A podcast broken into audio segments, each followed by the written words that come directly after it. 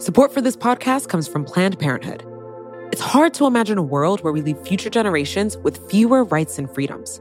Since the Supreme Court's decision to overturn Roe v. Wade, politicians in nearly every state have introduced bills aimed at blocking people from getting the essential sexual and reproductive care they need, including abortion. Planned Parenthood believes everyone deserves access to care. And with supporters like you, they can reclaim our rights and protect and expand access to abortion care. Visit planned parenthood dot org slash future to learn more and support their cause.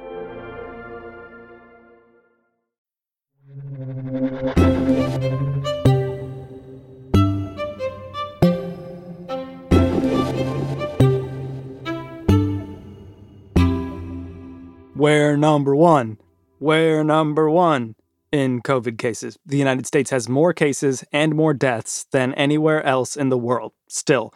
But that didn't stop a whole lot of colleges and universities from bringing students back to campus for the fall semester, which means if you cover colleges and universities for a living, like Andy Thomason does for the Chronicle of Higher Education, it's been a gnarly few weeks. Yeah, well, it's a lot. Near the University of North Georgia, this is how students celebrated the first weekend back.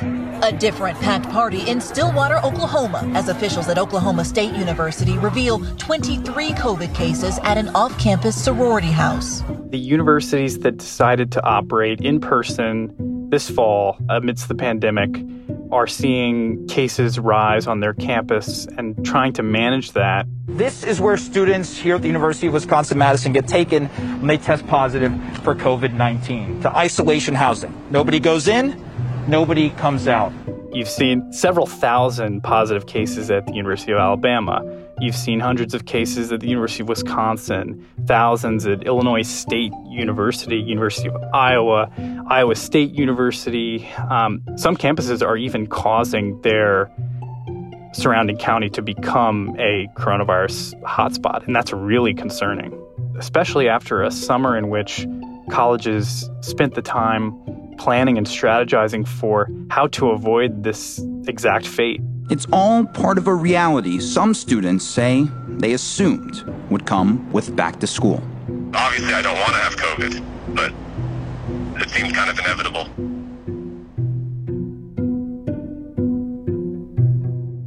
Let's start back in March when the whole thing begins. What do college universities do when it's becoming clear that we'll need to start socially distancing, quarantining, and states start locking stuff down?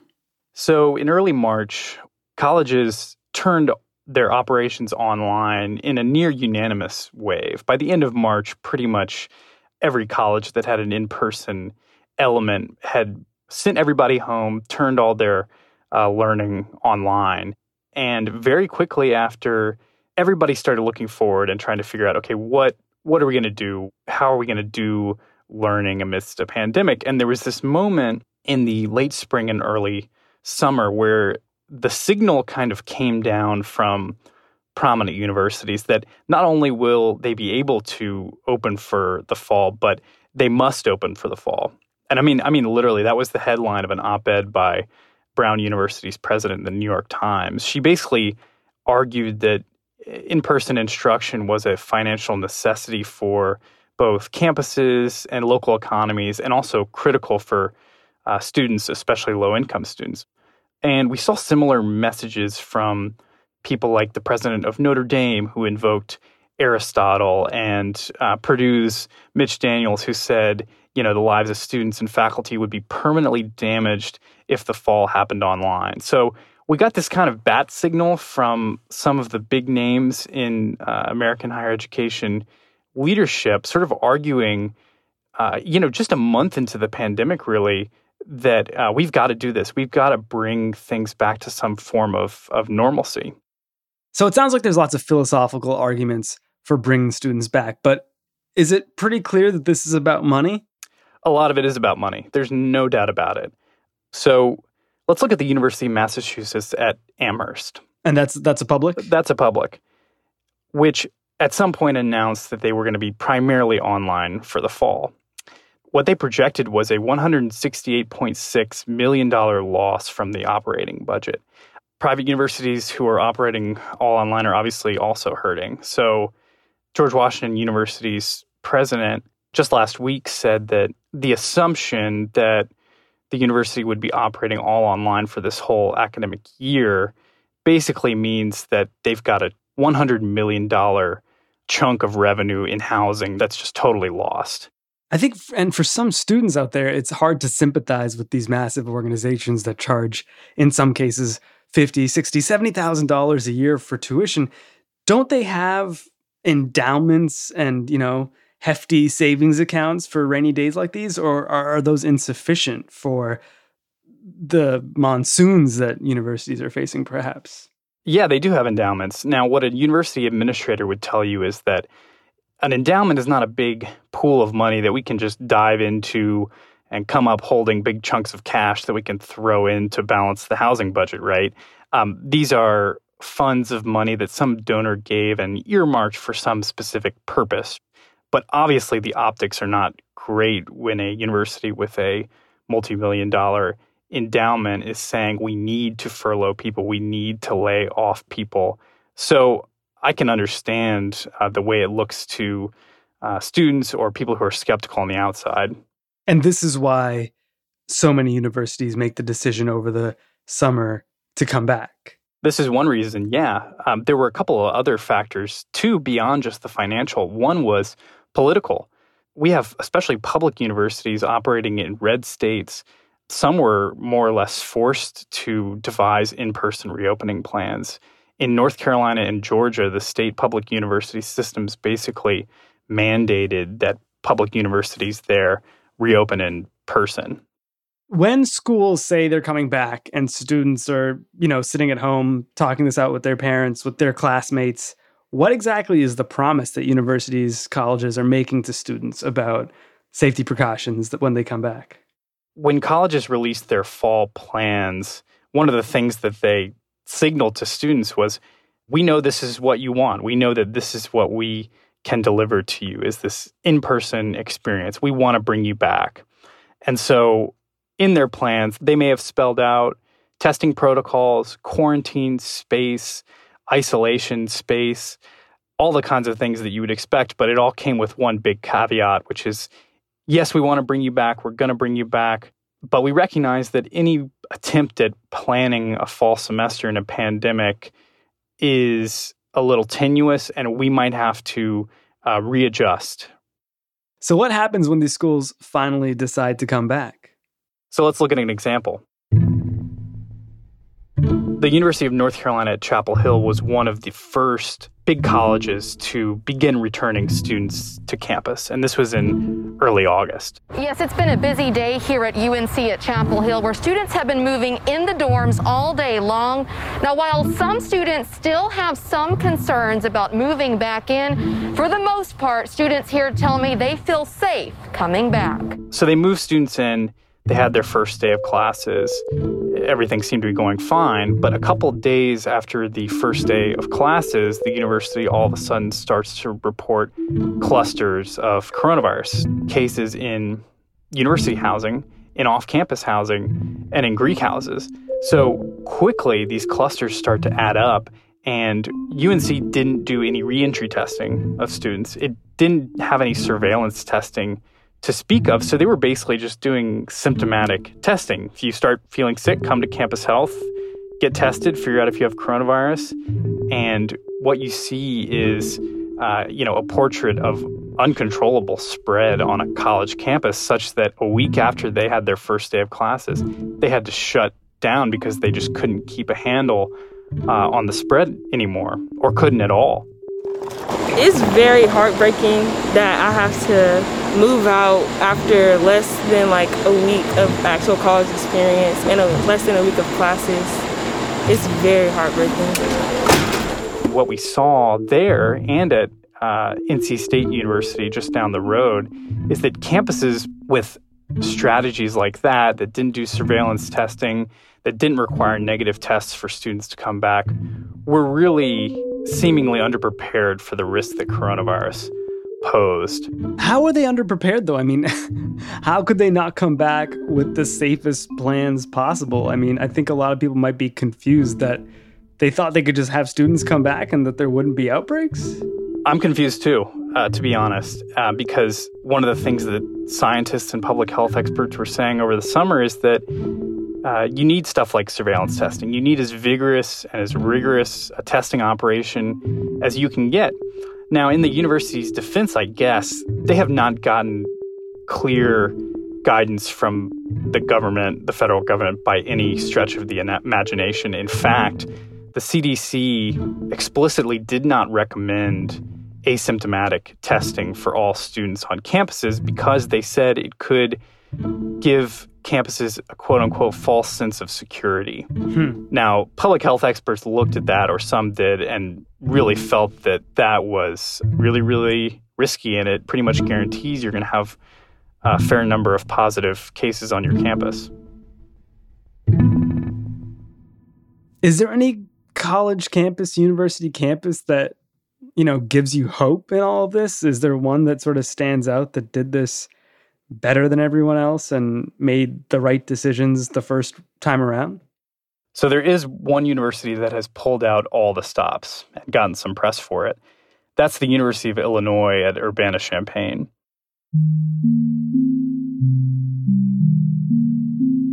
After the break on Today Explained, I'll talk to the Chancellor of the University of Illinois, Urbana-Champaign.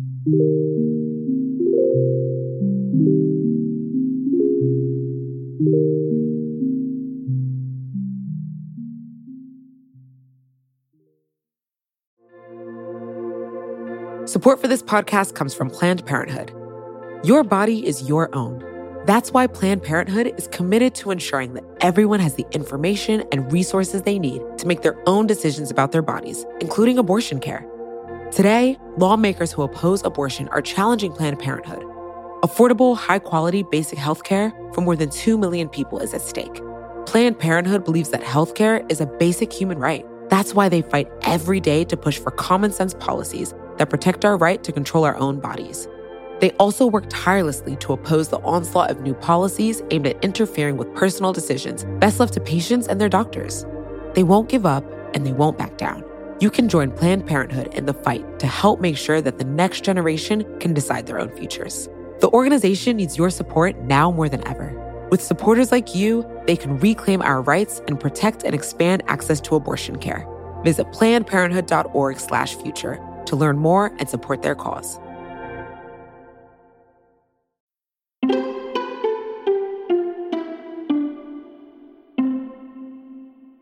Robert J. Jones, you are the Chancellor of the University of Illinois, Urbana-Champaign, and our friend Andy Thomason just told us that your institution did a better job than most at handling the return to campus during this pandemic. Tell me, why did he say that?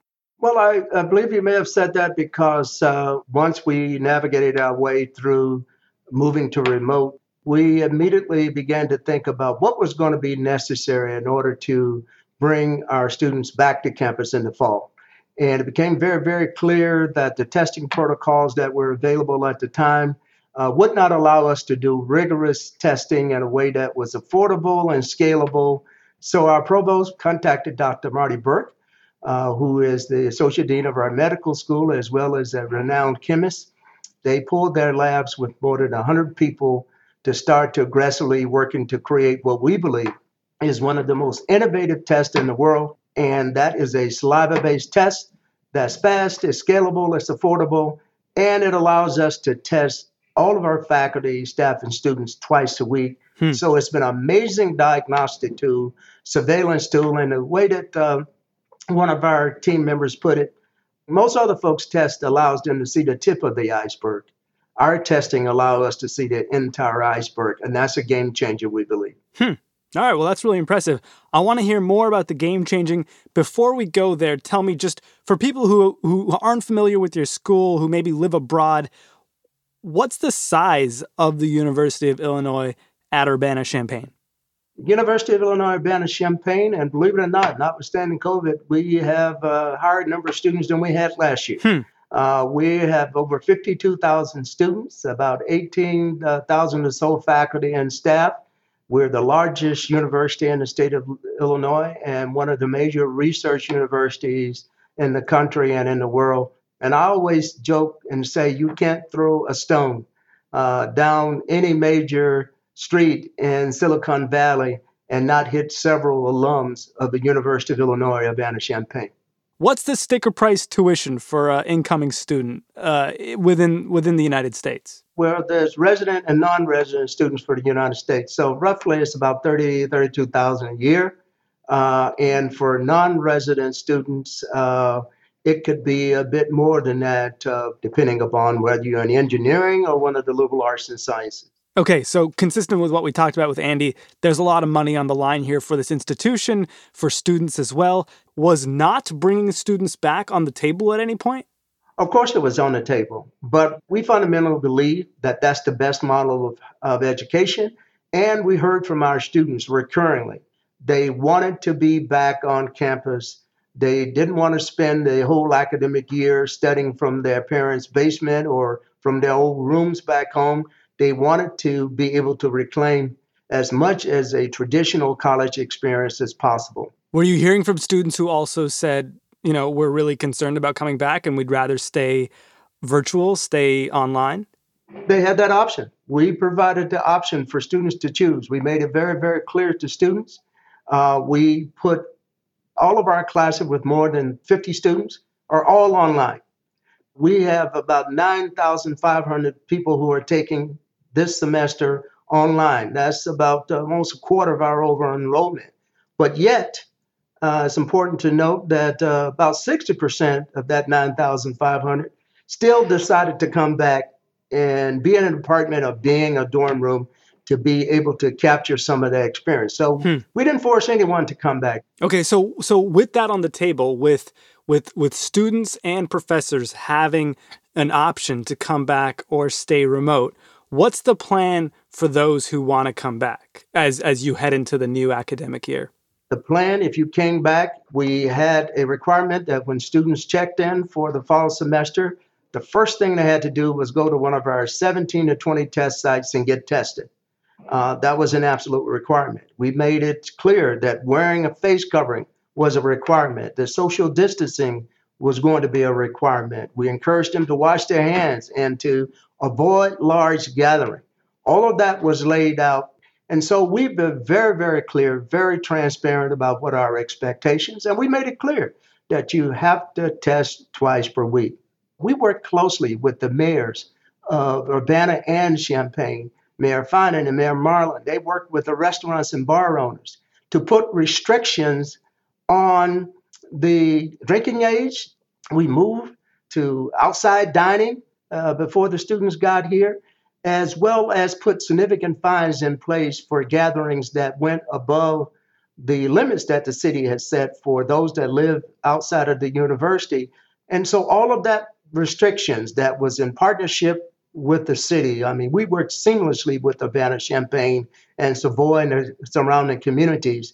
It sounds like you're heading into this new academic year in late August with as much precaution as you can possibly take. How many cases do you have in the first week with students with students back on campus? I think it was a couple of hundred. I, I can't remember the exact detail, but it went up from uh, from the double digits to triple digits. Huh. Okay. I, I have eight hundred. Is that correct? Uh, actually, at uh, that at, at that first week, yeah, it probably did go at the end of the first week because of all the partying. Yes, it went up to over eight hundred. And and and that was by far beyond any of the models that you would have predicted. eight hundred cases. Yes, the models originally predicted if people would have adhered to what we asked them to do. The model had predicted we would have no more than about seven hundred cases the entire semester. We knew that was going to be a spike when students returned. We knew that students were going to want to engage in party. We had modeled the expected number of parties and people engaged in those parties. We had modeled it all. How many parties did you expect? Out. Oh, uh, we expected hundreds of people to go to parties, but uh, there were a few bad actors that threatened to put all of this hard work at jeopardy by doing things that we didn't include in the model, which was that if you tested positive, you were told Urbana-Champaign Public Health Department would be notifying you to let you know that you have a positive test and to immediately let you know what you needed to do to go into isolation and or quarantine. We did not anticipate that folks would not answer the phone. They wouldn't return the calls after they tested positive. And we certainly didn't anticipate that individuals would be so careless uh, about the concern and health of others. I guess, I guess, I guess the question I have for you then is, I mean, so the reason there was this big discrepancy between your scientific modeling and all of the precautions you guys took and your expectations and the reality is because at the end of the day, you're dealing with college kids. And when you put them all together, they're going to get together, which I guess isn't very scientific. That's just maybe common sense. A lot of people might have said the, the responsible thing to do might have been to not let these kids get together in the first place. How would you respond to that? I would respond to that by saying all the, that there's a counter argument that uh, with the level of testing that we're doing, we still have the lowest positivity rate than any of our peers across this country. Uh, you know, and uh, we believe because of our testing protocol and because of the behavior of the majority of students, our campus is probably still one of the safest places to be, rather than being back home and in your community where you don't have the rigorous testing, you don't have the restriction placed on uh, social distancing, and you don't have all the protocols we have in place. And I but, remind you— But if people you, are staying at home, aren't they, like I'm in a closet right now. Aren't they keeping to themselves? Aren't they maybe having well, a much uh, smaller bubble with their families, with their the, closest the evi- friends? Evidence uh, is counter to that. How many, how many times do you watch T V and you find on holidays hundreds and thousands of people out partying and um, and bars and on beaches? And so the your counter argument to what you just stated is that young people left to themselves without a lot of structure in place will do exactly what you're talking about. And we've at least provided a kind of micro environment where those kinds of things are frowned upon, not only by the administration, but the vast majority of the student body. Hmm. And so I, I reject the notion that the students would have been safer Uh, if we left them at home, because at this juncture, we have seen no spread uh, in the classroom from students to faculty or faculty to students. Hmm. Our laboratory environment has been back open and operating since June. Zero spread within the laboratory settings, which is a critical part of our mission. So, Chancellor, if you were going to do this over again, if you were going to bring kids back in late August, just a few weeks ago, over again, would you do it exactly the same, or would you have done something differently? You know, I have to say this is one of the most innovative approaches, and I think people have different perspectives about what success looks like. But I can tell you, we, other than possibility of being, uh, of adding something that we really didn't think was going to happen, that people intentionally violating quarantine and isolation order, that's the only thing we could have done better. And at the same time, if it were not for our testing capability, the fact that we can test at scale, the fact that we can see the entire iceberg, we've been able to respond in a timely fashion, unlike some of our peers. And now those positivity rates, the number of positive cases per day is back down to twenty, you know, thirty. Still, we want it lower than that. We want it very, very low. Uh, because we've got a long way to go between now and June uh, for graduation. And we think we can do it because our students have demonstrated in the last thirteen days. They will respond when you treat them with respect. And I could not be more pleased, not only with my innovative faculty, but I have some of the most amazing students in the world.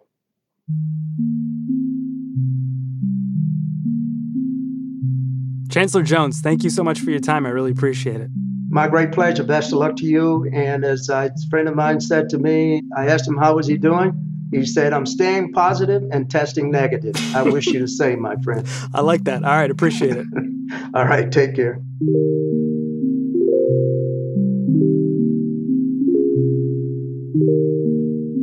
Chancellor Robert J. Jones from the University of Illinois, Urbana-Champaign, a school that seems to be doing a half-decent job of implementing smart guidelines and, and groundbreaking testing, but still ended up with hundreds of cases of COVID. Keep in mind that, unfortunately, a lot of American universities and colleges are reopening without the really smart guidelines, without the groundbreaking testing. But at least, as my report cards used to say when I was still in school, there's room for improvement. I'm Sean Rameswaram. This is Today Explained. The team includes Will Reed, Halima Shah, Amina Al-Sadi, Muj Zaidi, Jillian Weinberger, and Noam Hassenfeld, who contributes original music. Afim Shapiro is our engineer. Golda Arthur is our supervising producer. Liz Kelly Nelson is Vox's editorial director of podcasts. Extra help this week from Bird Pinkerton and Cecilia Lay. Lots of music this week from the mysterious Breakmaster Cylinder. Today Explained is part of the Vox Media Podcast Network.